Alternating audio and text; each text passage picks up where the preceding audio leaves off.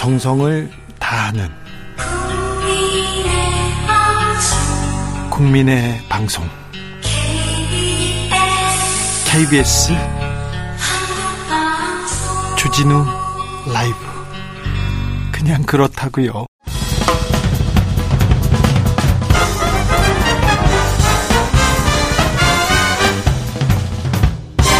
훅 인터뷰. 훅 인터뷰 이어가겠습니다. 국민의힘 대표 경선, 대통령의 당무 개입 논란, 당정 일체론 나오다가 최근에는 대통령 명예 당대표 추대설까지 나왔는데요. 어, 당대표 선거 어디로 흘러가는지 어제 첫 티비 토론을 마쳤는데 국민의힘 천하람 대표 후보 만나보겠습니다. 안녕하세요. 네, 안녕하십니까. 국민의힘 당대표 후보 천하람입니다. 천하람 후보님은 어디에 계십니까? 네, 전 지금 광주에 있습니다. 광주는 바람이 좀 어떻습니까? 광주는 이제 제 홈그라운드니까. 네. 아, 저한테는 뭐 되게 좋으시죠. 저도 네. 막 오늘 원래 다른 지역 가면은 그렇게 많지 않으신데 네. 오늘은 제 팬분들도 막 많이 오셔가지고 지지자분들도. 네. 그래서 깜짝 놀랐습니다. 홈그라운드를 떠나서 광주 시민들의 또 정치의식이 가장 높습니다. 아, 맞죠, 맞죠. 네. 예. 자, 어제 당대표 티비 토론, 첫 토론 했는데 어땠습니까? 어, 뭐, 아, 처음 토론이었기 때문에 네. 약간 뭐 탐색전 정도였던 것 같고요. 예. 사실 뭐 제가 경쟁자인데 이렇게 얘기해도 되는지 모르겠는데 네. 황교안 대표님이 제일 잘하시더라고요. 황교안만 보여요. 황교안의 내공 봤다 이런 사람들이 있더라고요. 저도 그래서 네. 어 그래서 제가 이제 끝나고 나오면서 네. 아유, 황 후보님 토론 잘하셨다고 네. 그랬더니 황 후보님이 웃으시면서 어 허허 뭐 정선거 토론해도 만만치 않을 겁니다. 뭐 이렇게 하시더라고요. 네, 강력한 중저음. 네. 네. 그래서 아무튼 그랬고 근데 네. 다만 조금 아쉬웠던 것은 네. 우리 이제 후보분들께서 어, 국민들께서 궁금해하실 만한 부분에 대해서 즉답을 잘 안 하시는 게 많았어요. 뭐 안철수 후보님도 뭐 윤핵관의 어떤 문제가 있냐 없냐에 대해서도 조금 불명확하고 김기현 후보 같은 경우도 과거에 진박감별사는 문제가 있었다라고 하시면서도 또 최근에 이 친윤감별사 행태에 대해서는 또 윤핵관이 나쁜 사람들이냐 이렇게 해버리시니까 네. 어, 뭐, 모르겠습니다. 뭐, 저로서는 음. 제가 너무 순진한 건지 몰라도 좀 납득하기가 어려웠습니다. 지금 국민의힘 당대표 경선에서 전혀 국민들을 위한 비전, 뭐, 정책 대결 이런 거 안 나왔어요. 이제 앞으로는 좀 해주세요. 아, 이거 그래야 되는데요. 이게, 이게, 이게 그런 겁니다. 우리가 공부를 할 때도 보면은 네. 뭔가 기본기가 있고 그 다음에 이제 응용 이런 걸 풀지 않습니까? 그래야죠. 근데 지금 당이 제가 봤을 때는 기본기가 흔들리고 있거든요. 예. 그러니까 뭐 지금 윤핵관의 막 전행 뭐 나경원 뭐 전 의원한테 대해서 연판장 돌리고 이런 게 이제 기본 자체가 안 되고 이제 과거의 구태 개파 정치로 돌아가려고 하다 보니까 네. 이거를 좀 어느 정도 바로잡아야지 당내에 다양한 목소리도 나오고 소신과 능력 있게 의정 활동도 하고 해야지 뭐 뭐 여러 가지 정말 국민의 민생이나 비전이나 이런 것도 얘기가 나오는 건데 네. 제가 안타까운 게 그런 겁니다. 그러니까 당의 가장 근본적인 문제점에 대해서도 우리가 얘기를 하지 못한다면은 네. 어떻게 그 이상이 되는 응용 문제들, 우리 삶의 다양한 문제들을 풀어나갈 수 있겠는가. 뭐 그런 점에서 저는 답답함을 호소하고 그 대안이 제가 돼야 되겠다 말씀드리는 겁니다. 알겠습니다. 어, 바이든 날리면 이 그 질문 하셨어요? 어, 일단 너무 전력이 노출된 것도 있고요. 전략이. 예. 그리고 안철수 후보께서 좀 너무 힘들어 보이셔가지고 예. 아, 그것까지 물어보면 안 되겠다 싶은 생각이 솔직히 들었습니다. 그래요? 예. 알겠습니다. 자, 대통령 명예 당대표 가능하다 이런 얘기도 나왔는데 어찌 보십니까? 어, 이거는요. 직함을 하나 더 추가로 들여가지고 될 문제가 아닙니다. 예. 그러니까 만약에요. 한번 생각해 보시면은 대통령이 당을 가장 잘 컨트롤하는 방법이 뭐겠습니까?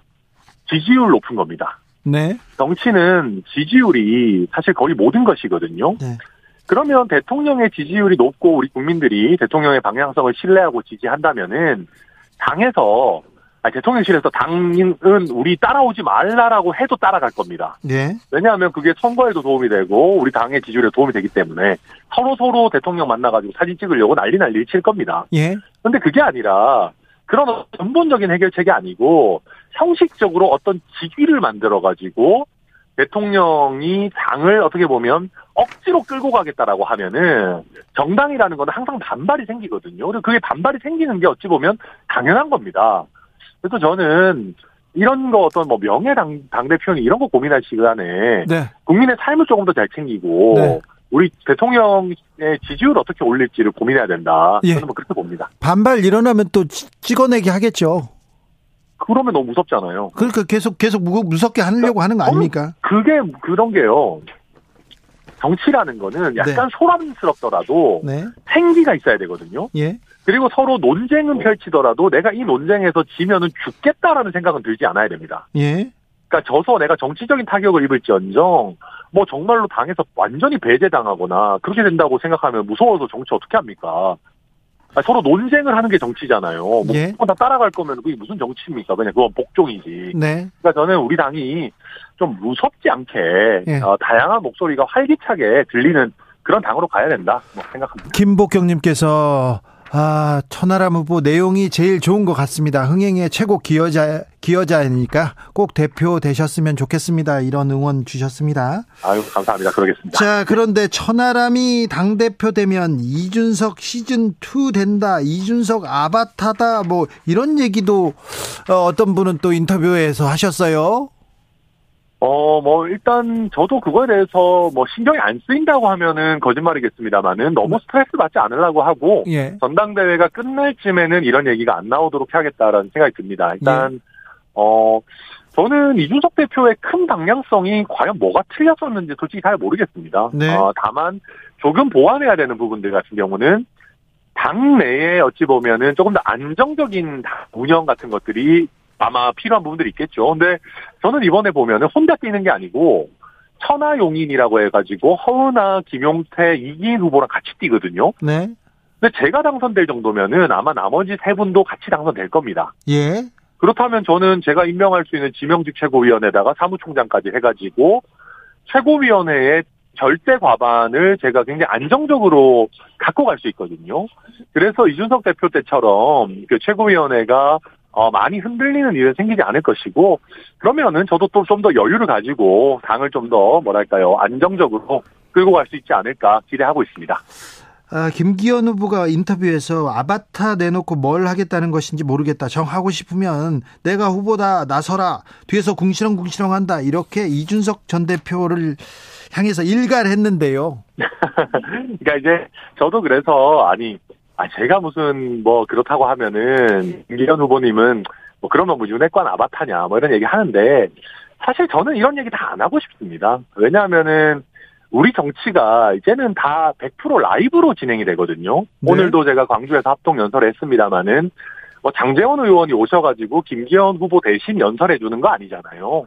자기 능력을 보여주시는 거고, 어제 있었던 토론회도 마찬가지입니다. 뭐, 누가, 그, 귀에 무슨 뭐, 어떤 무전장치를 끼고 시키는 대로 발언하는 사람이 누가 있겠습니까? 그때그때 본인이 갖고 있는 능력과 순발력을 발휘하면서 정치 행보들을 하는 것이기 때문에 저는 이런 논란 좀 부적절하고 네. 또 이 얘기하면 가장 피해보시는 게 또 의외의 안철수 후보가 의문의 일패를 당하시거든요. 그러네요. 예, 그래서 뭐 엠비 아바타입니까 논란까지 생각한다면은 그렇죠. 이게 우리 전당대회에 별로 그렇게 꼭 도움이 되는 프레임은 아니다. 그렇게 네. 봅니다. 아, 또... 아, 아바타 논란은 또 안철수 후보한테 또 가는구나. 네. 이준석 전 대표는 김기현 조종자나 드러내라 이렇게 받아치더라고요.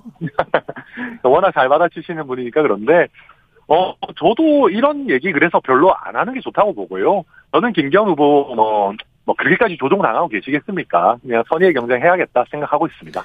선의의 경쟁이 좀 될지 좀 보겠습니다. 네. 아, 공천 때문에 공천 때문에 이 당대표 경선이 중요하다 이렇게 생각하는 사람들이 많습니다. 어제 음, 대통령이 전화해서 내가 추천하는 후보 열 명만 티케이 꽂아달라고 하면 뭐라고 답하겠냐 이렇게 질문하신 후보가 있었어요. 예, 그게 접니다. 네.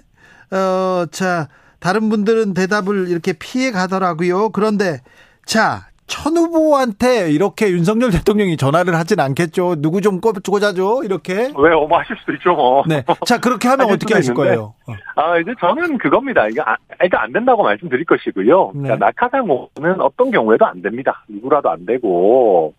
그러니까 제가 말씀드린 건 그거거든요. 어느 정도 선거에서 좀 시간을 두고, 그러니까 제가 말씀드린 건 최소 육 개월 전까지 그분들이 현장에서 뛰고 당원과 국민들의 정, 공정과 상식에 따라 가지고 선택을 받으면 된다. 그래서 다만 이분들이 정치 신인이셔가지고 정치권에 진입하는데 조금 도움이 필요하다면은 제가 적절한 당직이라든지 정치적인 기회는 얼마든지 부여해드리겠다. 뭐 그럴 생각입니다. 근데 막판에 꿀 빨다가 뭐 갑자기 와가지고 꿀 지역구에 가겠다 이런 거는 낙하산 공천은 저는 할 생각이 없습니다. 안철수 후보가 총선 승리한 후 대표직 내려놓겠다 이런 얘기를 했어요. 아 이거 저는 진짜 좀 패착이라고 봅니다.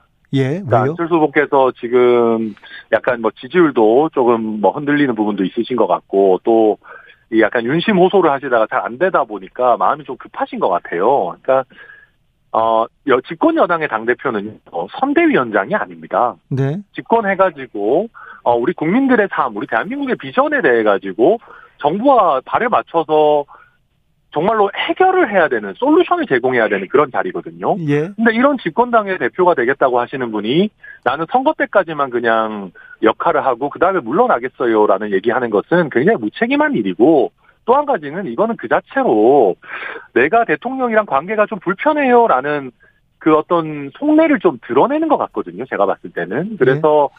이거는 선거 선거 전략으로도 안 좋고 실제 그럴 생각이시라면은 이거는 저는 당대표로 선출하는 우리 당원들에 대한 모욕이다. 네. 저는 좀 굉장히 여러 가지로 좀 부적절하다 그렇게 봅니다. 오늘 전당대회 후보들이 다 호남에 가서는 호남 발전을 약속하겠다, 복합 쇼핑몰 유치하겠다 이런 얘기하던데. 네. 이게 정부 여당 대표가 복합 쇼핑몰 얘기하는 게 이게 음, 뭐 어떻게 봐야 됩니까? 뭐 대선 때도 했던 말씀이니까요. 뭐 근데 이게 그러니까 실제 저희 지역에서는 꽤 큰 의미가 있는 이슈입니다. 그러니까 지금 광주 같은 경우도 사실 백만이 넘는 광역시인데, 예. 어 사실은 수도권의 뭐 뭐 비슷한 사이즈의 도시에 비하면은 너무 어떻게 보면 인프라라든지 즐길 거리라든지 특히 날씨가 덥거나 너무 춥거나 할 때 자녀들 데리고 갈 만한 곳이 너무 없다라는 평가들이 분명히 있거든요. 그래서 예. 지역민들에게는 뭐 당연히 또 중요한 부분 요즘은 쇼핑이 단순히 쇼핑이 아니라 그 여가이지 않습니까? 문화이기도 그래서, 하죠. 어, 네. 네, 그래서 아마 언급하신 것 같습니다. 태영호 어, 최고위원 후보는 제주 사 삼 관련된 예민한 발언을 했습니다. 그러니까 저는 그 얘기가 굉장히 뭐랄까요 부적절하고 예. 너무나 좀. 위험한 얘기를 제대로 된 검증도 없이 그렇게요. 저희 전당대회 그 합동연설회라고 하는 공식 협상에서 하면 어떡하나. 네. 저는 이거는 굉장히 큰 잘못이라고 생각합니다. 특히 예. 우리가 여수 순천의 이제 여수 사건이라든지 제주의 사 삼 사건이라든지 이런 부분에 대해 가지고 그래도 우리 당이 나름대로 관심을 많이 가지고 법률도 통과시키고 이러면서 저희 제주도민들과 전남도민들이 조금 그래도 아 이제 보수정당이 좀 잘 챙기는구나라고 마음을 여시려는 그런 어, 지금 상황인데, 여기서 뭐 이렇게 또 뭐 말도 안 되는 얘기, 막, 막말 이런 것들이 튀어나오게 되면은, 네. 또 그 노력들이 또 수포로 돌아가게 되거든요. 네. 결국 저희가 오일팔 민주화운동과 관련해가지고, 이런 일을 얼마나 많이 되풀이 했었습니까? 저는 그래서 우리 당이 좀, 우리 그 국민들의 아픔이 있는 역사적으로 어떤, 어, 뭐랄까, 어, 머리가 있는 부분에 대해가지고는, 굉장히 좀 신중해야 된다. 그리고 이상한 걸 하지 말아야 된다.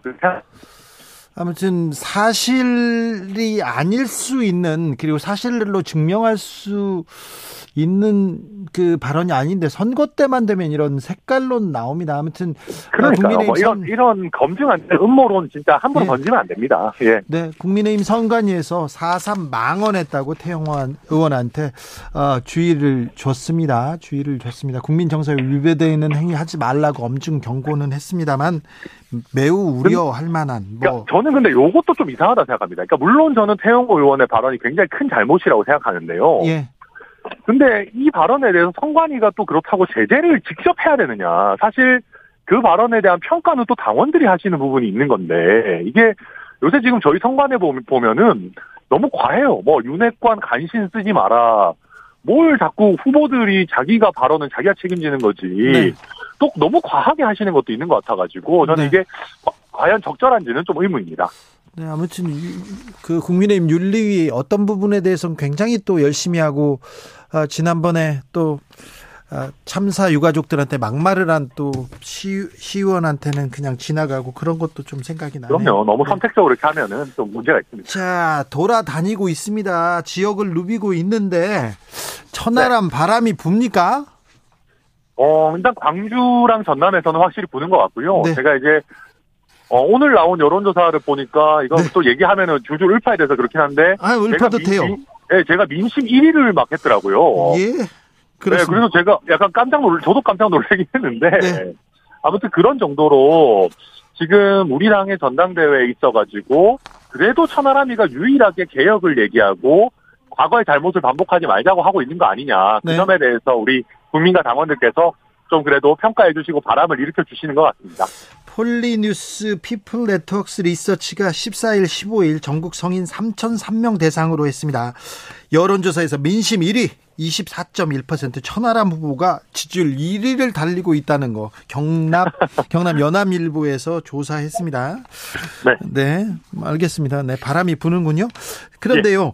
예. 어, 이준석 전 대표가 지금 친윤계 공세 지금 선두 주자로 이렇게 앞에서 이렇게 얘기하고 있습니다. 아, 거기 뭐 스트라이커니까요. 네. 네. 어찌 보십니까? 저 유상범 의원 친윤계 윤핵관 유상범 의원은 이준석 전 대표가 연탄가스다 이렇게 얘기하던데. 아니 저는 뭐 뭐 또 뭐 저한테는 또 김정재 의원이 나오셔가지고 뭐 무슨 뭐라 뭐 겁먹은 개가 짖는다고 그러시나 뭐 그러시는 것 같은데요. 네. 그러니까. 아니, 우리가 좀 그래도 어느 정도는 좀 서로 선을 좀 지키는 게 좋지 않나 생각이 좀 들거든요. 뭐 그래서 이렇게까지 해야 되나 뭐 생각이 좀 들고 물론 뭐 저도 반격도 하고 이준석 대표도 한 대 맞으면은 뭐 더 세게 때리는 스타일이기 때문에 그분들이 대로주고 말하는 경향이 있기는 합니다만은 어 우리가 좀 서로 다른 어떻게 보면 입장을 좀 포용하면서 어, 당생활을 해야 되는 게 맞지 않나 뭐 그렇게 봅니다. 네, 이재명 대표 구속영장이 청구됐습니다. 헌정사상 야당 대표에 대한 구속영장 청구는 처음인데요. 어떻게 보셨어요? 어, 저는 민주당과 이재명 대표 입장에서 이 어떤 사법 리스크를 조속하게 종결시키려면은 차라리 체포동의안을 그냥 가결시켜가지고 좀 그 영장 실질 심사를 통해서 한번 판단을 받아보는 것도 괜찮지 않나. 이재명 대표 말씀하시듯이 정말로 이게 검찰의 조작 수사고 또 뭐 정치 보복이라면은 법원에서 영장 안 나올 거거든요. 그래서 어 그게 민주당을 위해서도 또 본인을 위해서도 좋은 일이 아닌가 싶고요. 네.